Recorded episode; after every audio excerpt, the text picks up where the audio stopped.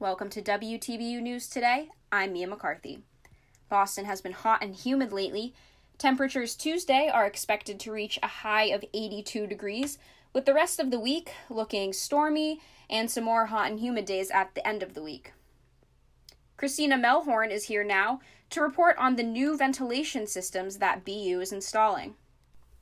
Boston University's facilities management and operations staff are increasing the ventilation and improving overall air filtration in 120 buildings around campus. To increase the airflow within indoor spaces, workers are replacing the previous ventilation systems that only ran 12 to 16 hours a day with new machines that have the ability to run 24 hours a day. In addition, airborne viruses like the coronavirus will be captured by new filters being installed into the airflow systems in offices and classrooms. With 50 to 80% fewer people inside indoor spaces and classrooms at a given time, there will be more clean air available for students and staff when they return to a classroom environment during LFA rotations. For the remaining 198 buildings that lack central ventilation systems, the facilities management and operations staff will be following the CDC's guideline to utilize window fans to maintain the flow and movement of outdoor air into the indoor spaces. Data from one BU PhD student's 2018 dissertation showed that carbon dioxide levels in some CAS classrooms to be almost four times the state recommended levels, indicating the building had ventilation issues. For these spaces that need additional airflow, facility staff will also consider installing portable air purifiers with high efficiency particulate air filters.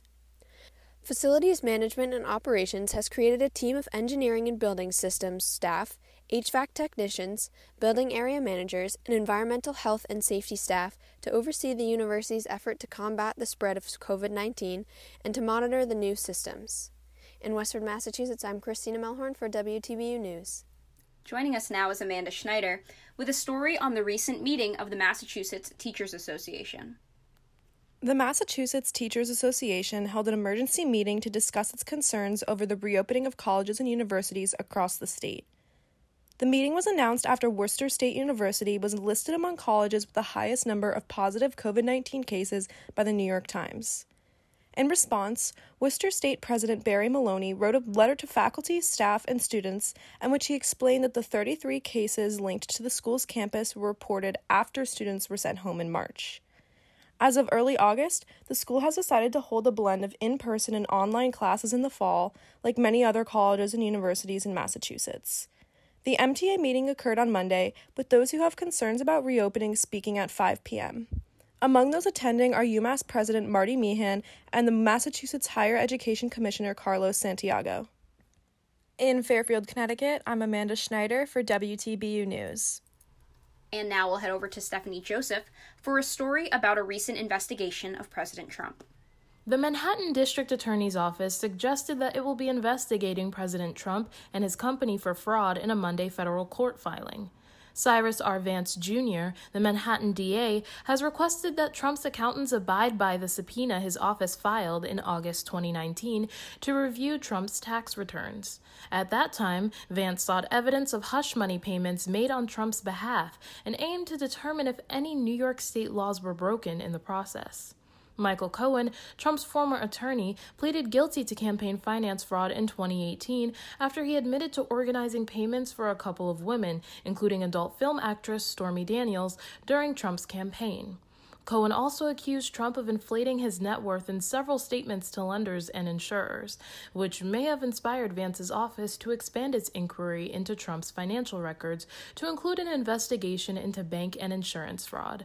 Trump's legal team attempted to block Vance's subpoena on the grounds that sitting presidents have immunity against such investigations, but the bid was struck down by the Supreme Court in July.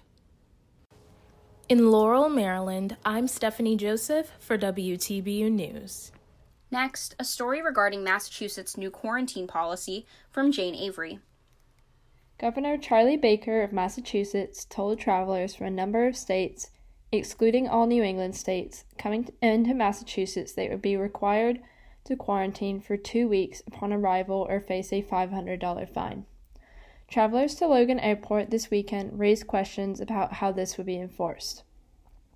The efficacy of the travel advisory is being questioned as it is currently based on the honor system.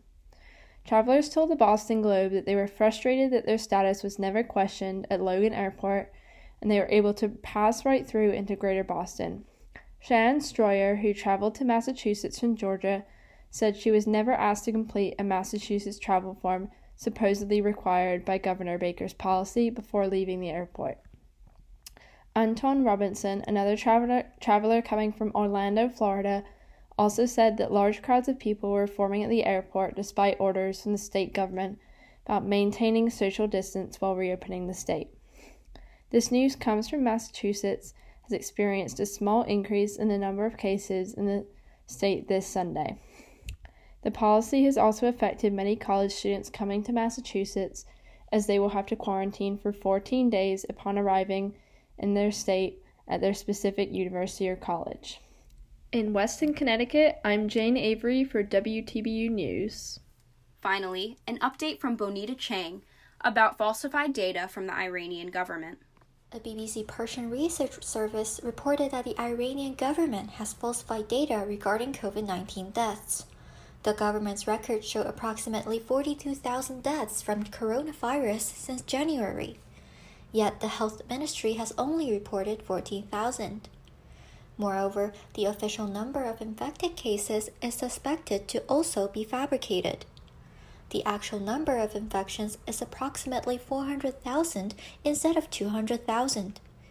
Despite lowering the real number of COVID 19 cases, the administration's reports still made Iran the worst hit country in the Middle Eastern region.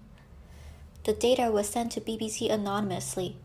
However, it includes details such as daily visits to hospital across Iran, as well as information on deceased patients, which correspond to those cases known by BBC. Notably, the number of deaths among refugees and migrants is disproportionately higher than local Iranians. In Taipei, Taiwan, I'm Benita Chang for WTBU News. That's it for this edition of WTBU News Today. Be sure to tune into our full program every Tuesday and Thursday at 6 p.m. Eastern over on WTBU Radio.